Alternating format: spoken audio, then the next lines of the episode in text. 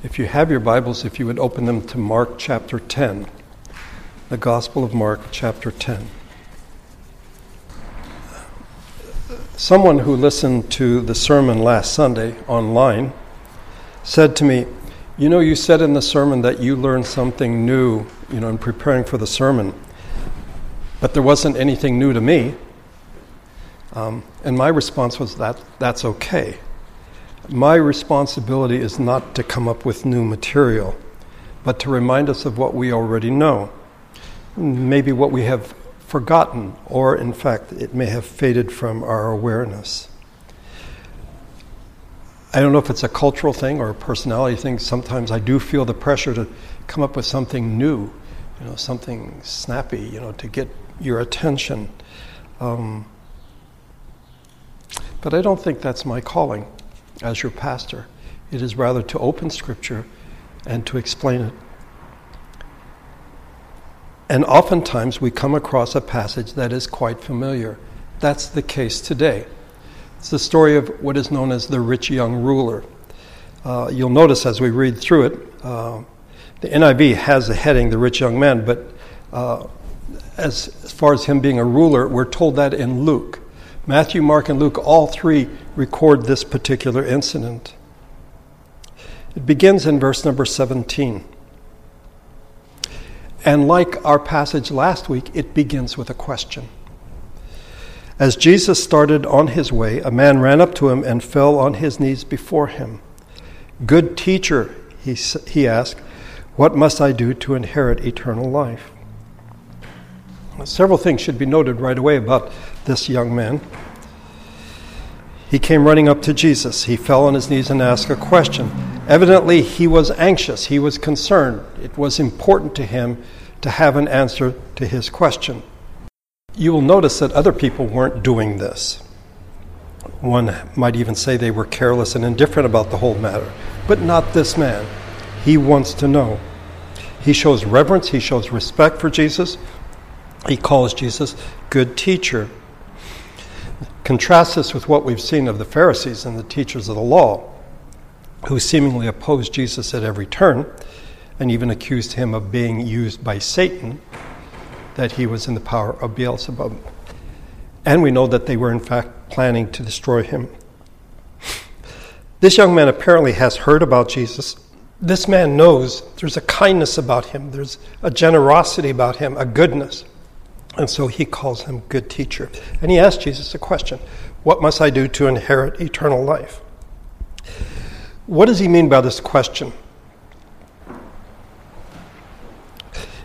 I do history, that's my field of study. And one of the great dangers in the field of history is what we call anachronism.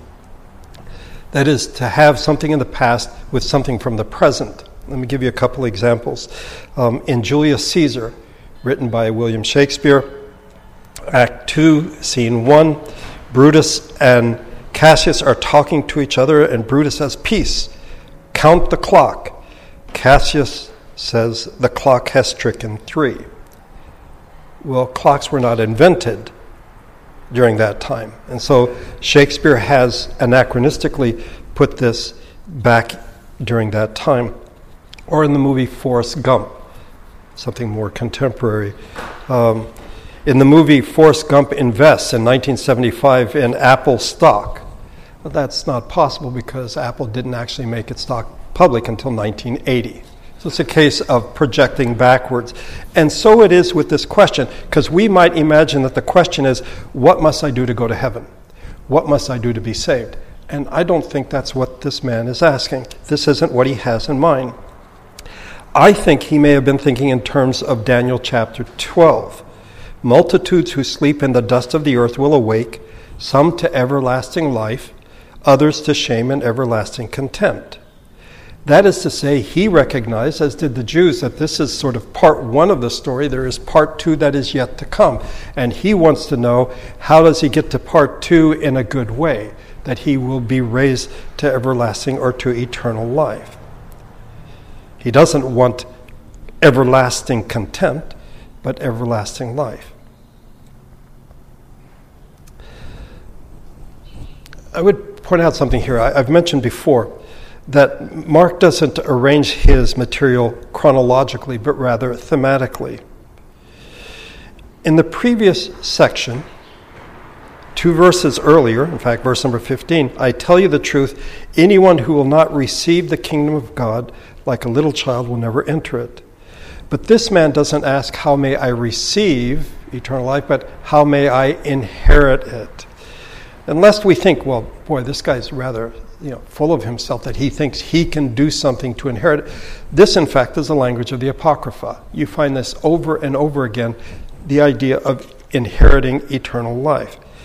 In his case, I think he said it as a question of achievement. What can I do to achieve to inherit eternal life? Rather than thinking, or rather, perhaps he has not heard what Jesus has said about receiving the kingdom as a child and as gift, um, he wants to inherit it. But I wouldn't call his sincerity into question. Um, no, I, I think he is really genuinely sincere. He wants to know the answer to the question. And it seems, at least for the moment, that he's willing to do anything to achieve his goal of eternal life.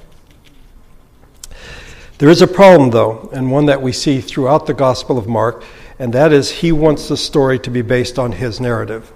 He wants the answer to fit in with his story as he sees it. So, how does Jesus respond? Well, we've seen this time and time again. Jesus responds to a question with a question. Verse number 18 Why do you call me good? Jesus answered, No one is good except God alone.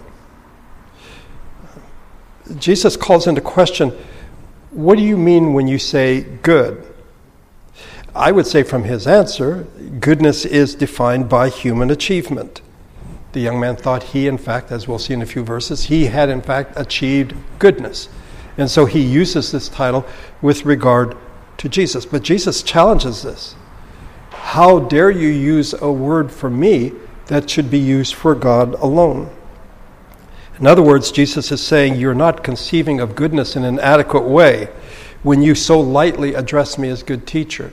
And when I say lightly, um, I, I, think he's sincere.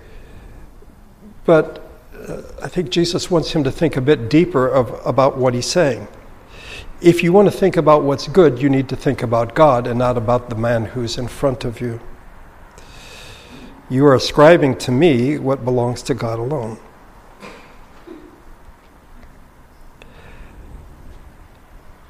Jesus is, in fact, God. The young man doesn't know that.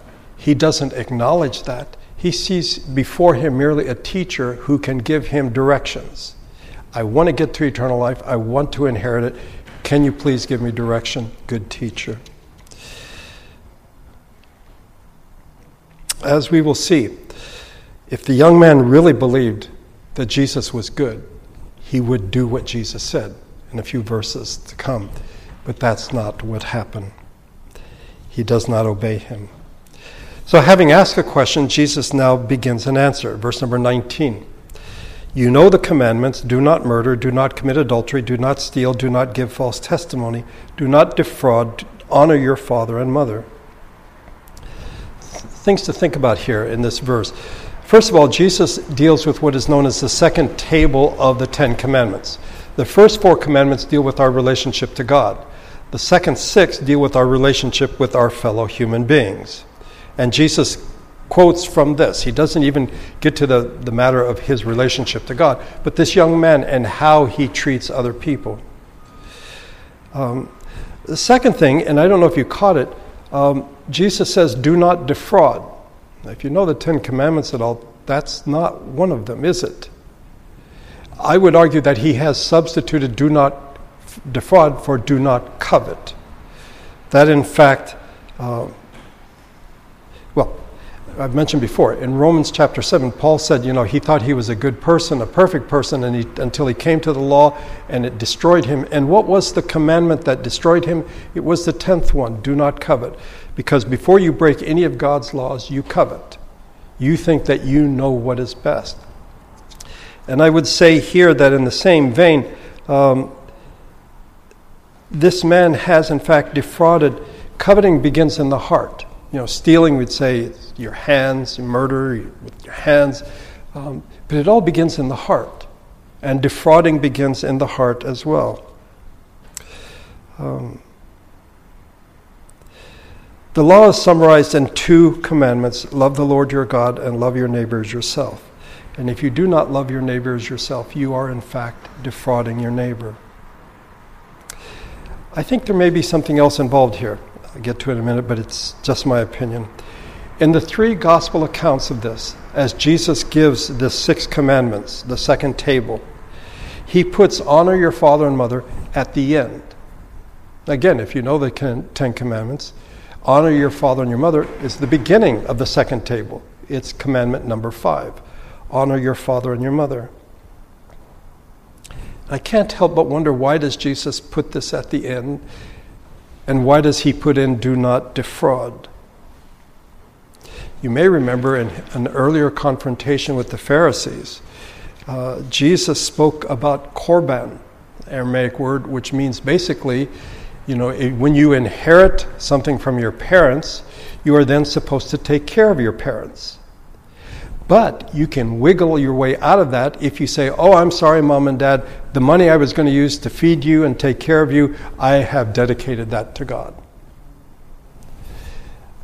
I can't help but wonder if, in fact, that's what this young man has done. He has defrauded his parents. And the very last commandment that Jesus talks about is honor your father and your mother.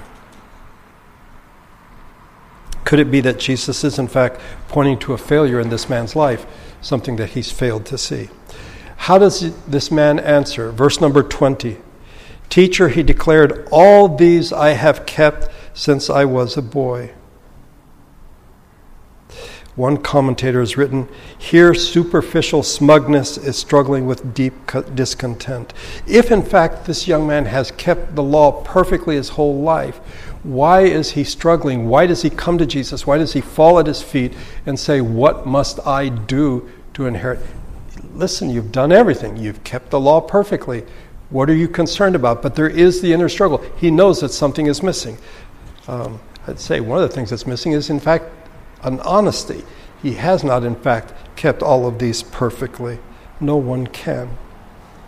And as James tells us, if you break one, you're guilty of breaking them all. His pride remains. He is quite, well, he is proud and blinded by his pride, thinking that he is a good person.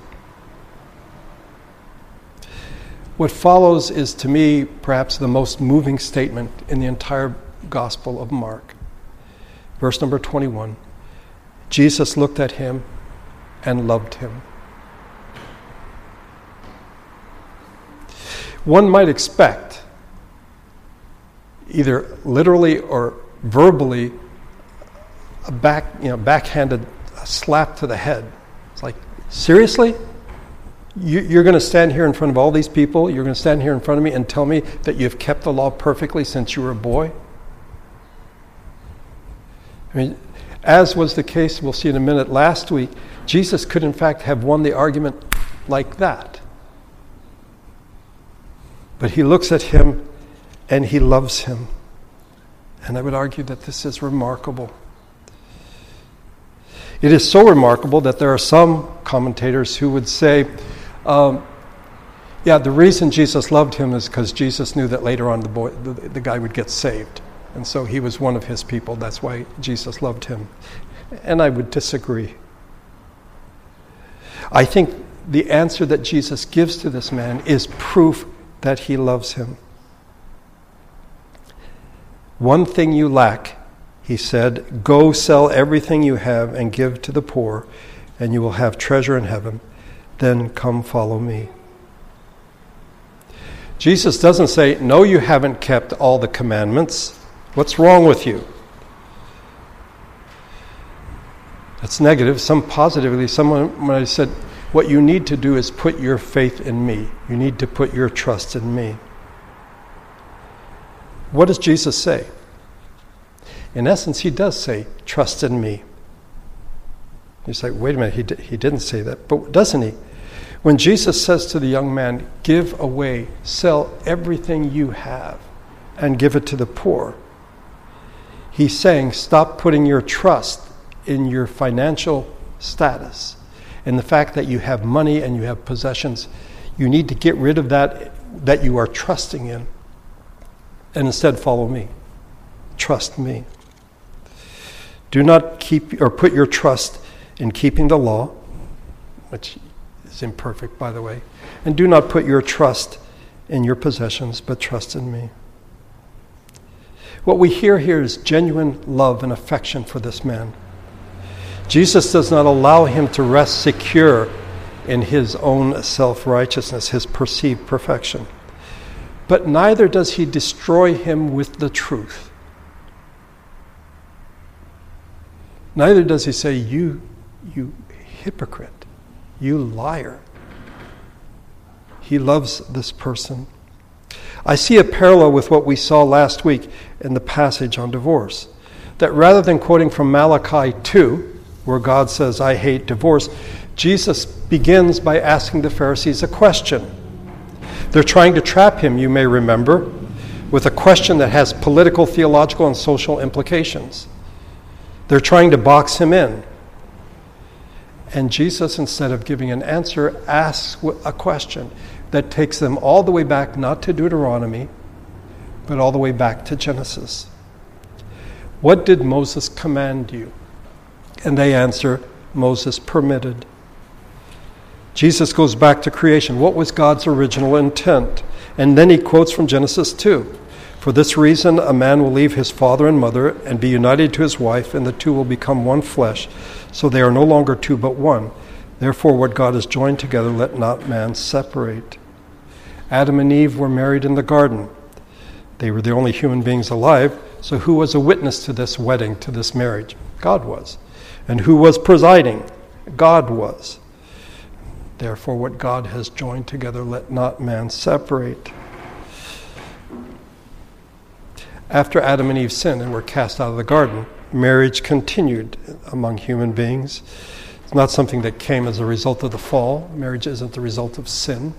It was there before the fall. And who is the witness now that we have sinned? God is the witness. And who is the presiding authority? God is. The Pharisees wanted to begin in Deuteronomy, that is, in a broken world, where the world has been destroyed by sin. That's where they want to begin. And there's a part of me that wants to say that's not necessarily wrong. We are broken, and as we try to put the pieces together, that's what we should do. But we need to go back to the way God originally intended it. What's the blueprint? Okay, what's the pattern? Rather than imagining and coming up with our own pattern. And so you find theologically uh, throughout the centuries, Christians oftentimes are going on with the latest philosophical trend because they begin in a broken world rather than in the perfect world when God created the world. I find it fascinating that rather than trying to do a slam dunk and win the argument, which is the way I think we tend to be, Jesus wants them to think. It's the case here as well. And why is it? Why isn't that Jesus doesn't just destroy this young man? Why doesn't he say, What is wrong with you? And then begin to list all the times he had broken the commandments. Why doesn't he do that? Because he loves him. Because he looked at him and he loved him. And his response is not a one size fits all, but it is specific to this young man. Jesus doesn't have sort of a mimeograph sheet of an answer to give to everyone who comes along. It is specifically for this man. So, what Jesus says, you know, sell all that you have and give it to the poor, this is not something that Jesus is saying to every Christian. That would, in fact, make Jesus, I would say, less than loving. Because just a cookie cutter. This is the way everybody has to do it. We know, in fact, from Scripture that there are the followers of God who were wealthy. Abraham, the father of faith. Those who are of the faith of Abraham, he is the father of all, Paul writes in Romans 4. And in Galatians 3, understand then that those who are who believe are children of Abraham, so those who have faith are blessed along with Abraham, the man of faith. And Abraham was fabulously wealthy. So what Jesus tells the young man is not a condemnation of wealth or possessions. Jesus does not do a one size fits all. What he is saying to this young man indirectly is, you know what keeps you from following me? Is you have put your faith. Your story is tied to your possessions and to your wealth. And until you get rid of that story, until you get rid of that thing in which you put your faith, you will be lost. You will not know the truth. I think the young man probably didn't recognize that his wealth, his possessions were the basis of his identity and of his faith. Jesus says, Listen, give this away, you'll have treasure in heaven. He doesn't want treasure in heaven, he wants the treasure he has right now here on earth. He wanted to have and keep his treasure here on earth now, but then also in the second part of the story to have it with him as well. Verse number 22. At this, the man's face fell. He went away sad because he had great wealth.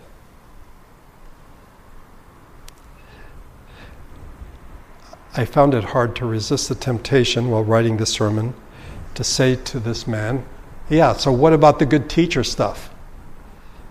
I mean, you like Jesus as a good teacher until he tells you something and then you walk away. You won't listen to him. This is not what Jesus does, though. What we read is of a man who is deeply disappointed. He went away sad. It's not what he expected to hear. It's not what he expected. I think he could see what Jesus said as an attack on his identity. I'm a rich man. And now, if I do what you say, I'm only going to be a man. I'm not going to be a rich man. And when confronted with the choice, put your faith in what you have or put your faith in Jesus, he couldn't walk away from what he had.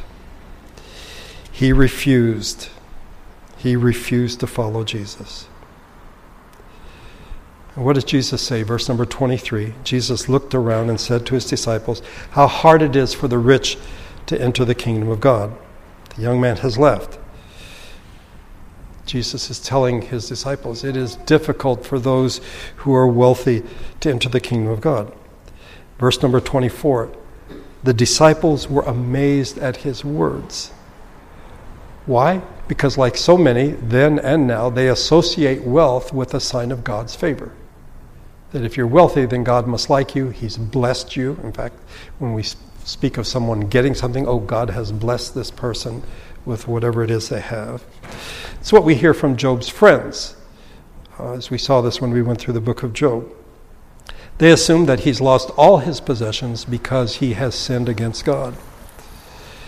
One of them says, All his days the wicked man suffers torment, the ruthless through all the years stored up for him. He will no longer be rich, and his wealth will not endure, nor will his possessions spread over the land. I think this is the attitude the disciples have. I can't help but wonder if one of the reasons they're following Jesus is they're hoping somewhere along the line the kingdom will come, Jesus will be king, they'll be the courtiers, you know, the, his counselors, and they will have power and they will have wealth. In John chapter 9, it's a story of the blind man. Uh, as he went along, he saw a man blind from birth. His disciples asked him, Rabbi, who sinned, this man or his parents, that he was born blind? Neither this man nor his parents sinned, said Jesus, but this happened so that the work of God might be displayed in his life. It may be that at this point in his ministry, Jesus has not yet given the parable of the rich fool. It's like, I've got a great harvest. My barn's not big enough. What I'll do? I know I'll tear them down and build bigger barns. And perhaps at this point, he's not told the parable of the rich man and Lazarus. But the disciples should have known better if they've gone to synagogue, if they've listened as the book of Psalms read, they should have known something. From Psalm 73 This is what the wicked are like, always carefree. They increase in wealth. And then the psalmist goes on to say, When I tried to understand this, why are wicked people rich? It was oppressive to me till I entered the sanctuary of God. Then I understood their final destiny. Surely you place them on slippery ground, you cast them down to ruin. How suddenly are they destroyed, completely swept away by terrors. As a dream when one awakes, so when you arise, O Lord, you will despise them as fantasies. Yet to be wealthy is not necessarily a sign of God's favor. And then there is that wonderful passage in Jeremiah 9. This is what the Lord says Let not the wise man boast of his wisdom, or the strong man boast of his strength, or the rich man boast of his riches. But let him who boasts boast about this, that he understands and knows me, that I am the Lord who exercises kindness, justice, and righteousness on earth. For in these I delight, declares the Lord. The disciples are amazed. They're shocked. So Jesus repeats what he said. But Jesus said again, Children, how hard it is for those who trust in riches to enter the kingdom of God. For those of you who are following along in the NIV, you'll see that who trust in riches is a footnote is, uh, at the bottom of the page. And here we come to see more clearly what I have suggested to you that the young man put his trust in his riches. That was the problem. Jesus continues, verse number 25 It is easier for a camel to go through the eye of a needle than for a rich man to enter the kingdom of God. Some people have tried to come up with an explanation for what this means. I think it's to be taken quite literally. It is impossible for a camel to go through the eye of a needle. In the same way, it is impossible for someone who trusts in his or her wealth to enter the kingdom of God because they're trusting in that rather than trusting in the Lord Jesus. So, for example, in the ancient world, uh, at nighttime they would close the city gates. But, you know, what if you were outside, you need to get in? Well, they had a small gate that was known as the needle's eye. And so, let's say you've come on a caravan and you've got a couple of camels and they've closed the gates, and how are you going to get in? Well, you unload your camels and put the stuff through, and then you get your camels on their knees and they sort of crawl in, and that's what it's like for a rich person to enter the kingdom of heaven. No. No. It is impossible for those who trust in anything other than the Lord Jesus to enter the kingdom. Verse 26. The disciples were even more amazed and said to each other, Who then can be saved? Jesus looked at them and said, With man this is impossible, but not with God. All things are possible with God. Disciples means amazement upon amazement because it seemed that Jesus was closing the door to everyone. Listen, if the rich folks don't get in, how are the poor slobs like us going to get in? If the rich don't get in, how can we get in? Um, Jesus' response lets us know he's not talking about that little gate, the needle's eye, in the city gate, okay? Because he's talking about something that's impossible for rich and the poor anyone who puts, puts their confidence, their faith in something other than Him, they're not getting in. It is impossible. With man, this is impossible. With God, all things are possible. We are completely, utterly dependent upon God. Rich or poor, young or old. Um, it is only by grace that we can enter the kingdom. Then we come to verse number 28, which to me almost seems like a sharp right turn or left turn, however you want it. Um, Peter said to him, We have left everything to follow you. How do you take this? Because it doesn't seem to flow exactly with what Jesus is saying, unless you go back to what Jesus told the young man, and that is to sell everything you have and give it to the poor. And Peter's like, Done that. Check it. You know, we've left everything, we've given up everything to follow you. What you told that man, we have done. I can't help but wonder if they think, so we're in, right? We're in the kingdom because what you told that guy, we've done that. We've left everything to follow you. Will we, in fact, have treasure in heaven, like you said to the rich young ruler? Verse 29 I tell you the truth, replied Jesus. No one who has left home or brothers or sisters, or father or mother, or children or fields for me and the gospel will fail to receive a hundred times as much in this present age homes, mothers, homes, brothers, sisters, mothers, children, and fields, and with them persecutions in the age to come eternal life. Jesus makes a startling promise here regarding those who have chosen to follow him. And that is, if their confidence is in fact not in possessions or in family, but in Jesus, they understand the gospel. And if they understand the gospel and recognize that Jesus is their Lord, no matter what the cost is, then they, in fact, in this life will receive more than what they lost. Now, two things here. First of all, I, let's not skip over the fact that persecutions is part of the package, okay? Um, we'd like to, but we can't, okay? Um, also, you'll notice, you know, the brothers uh, sisters, mothers, children, but fathers aren't mentioned in the second list because God is our Father. What Jesus is speaking about is the church, the family of God. That if in fact we think we are alone, that we are orphans, uh, our family has kicked us out because we are following Jesus, we now belong to a much larger family who will, by God's grace, share with us their possessions, bring us into their homes. They will, in fact, share with us, and we will receive more than anything that we have given up. When we become a part of the kingdom, we gain brothers and sisters. We gain mothers and children and even possessions. We also gain an obligation to help those who are in need. I find it interesting, and I don't know if you caught it, but at the end here, he speaks of eternal life. This is only the second time, it's only mentioned twice in the book of Mark. The first time was the young man who said, What must I do to inherit eternal life? And here Jesus speaks of eternal life. Um,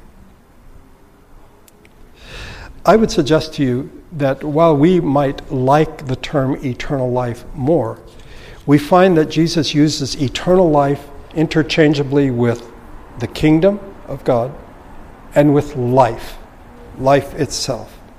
So, if you go to chapter 9 and verse number 43, if your hand causes you to sin, cut it off. It is better for you to enter life maimed than with two hands and go into hell. It's like, wait a minute, I'm already here in life. Oh, you're talking about something else. You're talking about being a part of the kingdom of God.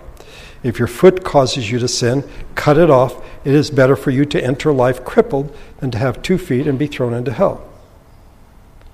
Then, verse 47 And if your eye causes you to sin, pluck it out. It is better for you to enter the kingdom of God. Ah, he's been talking about entering life. That's the kingdom of God. That is eternal life. He uses these terms interchangeably.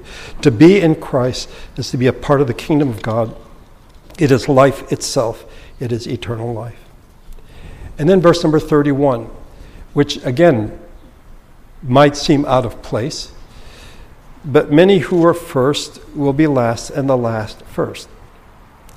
I think what Jesus is saying simply is we've got things backwards. We've got things in reverse order. You may, rem- may remember that the disciples earlier were arguing about who is the greatest among them. And Jesus tells them if anyone wants to be first, he must be the very last and servant of all. And as we shall see, the Lord willing, next Sunday, the disciples still didn't get it because James and John want to be at the right and the left hand of Jesus in the kingdom. I wonder if we get it right. Two things here before we close. In speaking the gospel, what is our goal? Are we trying to win the argument? Are we trying to win the debate? Or do we want people to think? What drives us? What motivates us when we speak the truth to other people? What motivated Jesus? It was love. He loved this young man. And instead of slapping him down and saying, You liar, don't I you've broken the commandments. Okay? No one is perfect. And instead, he hits him where he is sensitive to open his eyes to the reality that he put his confidence in his wealth and was unwilling to follow Jesus. There's a field of theology known as apologetics. Um, oftentimes, I find in books on apologetics, I'm being a bit judgmental here, I don't hear love. I hear how to win the argument. And I think Jesus would have none of that. And then the last verse the first shall be last, and the last shall be first. Flannery O'Connor, in the last year of her life, wrote a short story called Revelation. It's known as a Gothic, Southern, Southern Gothic short story. And it's about a certain woman named Mrs. Turpin, a proud, self righteous, rural, middle class white woman who is quite confident in her own righteousness and her own salvation. Until one night she has a vision of the final judgment. At the last judgment, the people whom she detests and looks down on are at the front of the line, and she and her friends are at the back of the line. The first shall be last, the last shall be first. As I said, O'Connor wrote this in the last year of her life. As she was hospitalized, she died at the age of 39 of lupus. And she actually hid the manuscript under her pillow. She was writing on, sort of on the sly and, and finished this final short story. While she was in the hospital, she wrote a letter to a friend, and she signed it Mrs. Turpin she recognized what we so often fail to recognize that we may think of ourselves more highly than we do. We think we're going to be at the head of the line. Our story is upside down. Our faith is not to be in ourselves in any perceived righteousness, any goodness. I'm the pastor, for goodness sake. Shouldn't I be at the head of the line? No. It's the grace of God. It's the grace of God. Don't say, well, I've I left everything, given everything to follow Jesus, so I should be at the front of the line. I think we're more like Mrs. Turpin than we might care to recognize. It is only by the grace of God that we are His children. Let's pray together.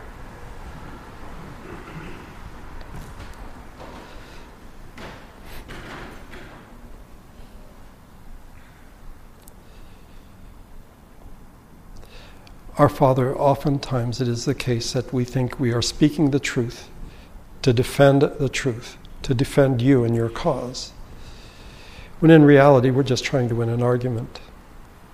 We want to have the upper hand.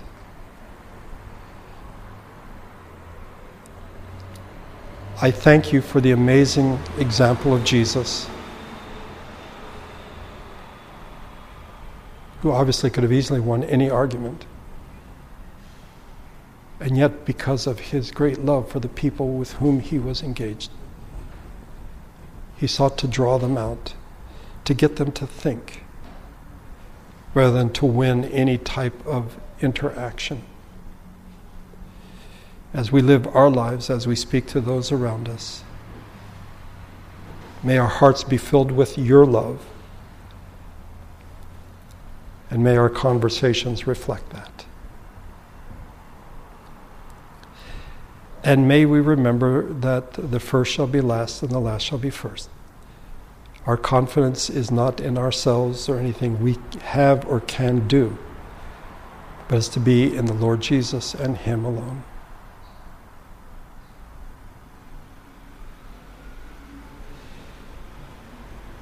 On this Pentecost Sunday, we ask that your Spirit would work in our hearts and open our eyes and recognize that He will do so gently because He loves us, just as Jesus loved this young man. May we listen, may we be attentive. and by your grace become more and more like the Lord Jesus. Thank you for bringing us together today, the first day of a new week. As we leave this place, may your Spirit and grace go with us. May we have a sense of your presence every moment of every day in the week to come. Thank you for loving us. I pray in Jesus' name. Amen.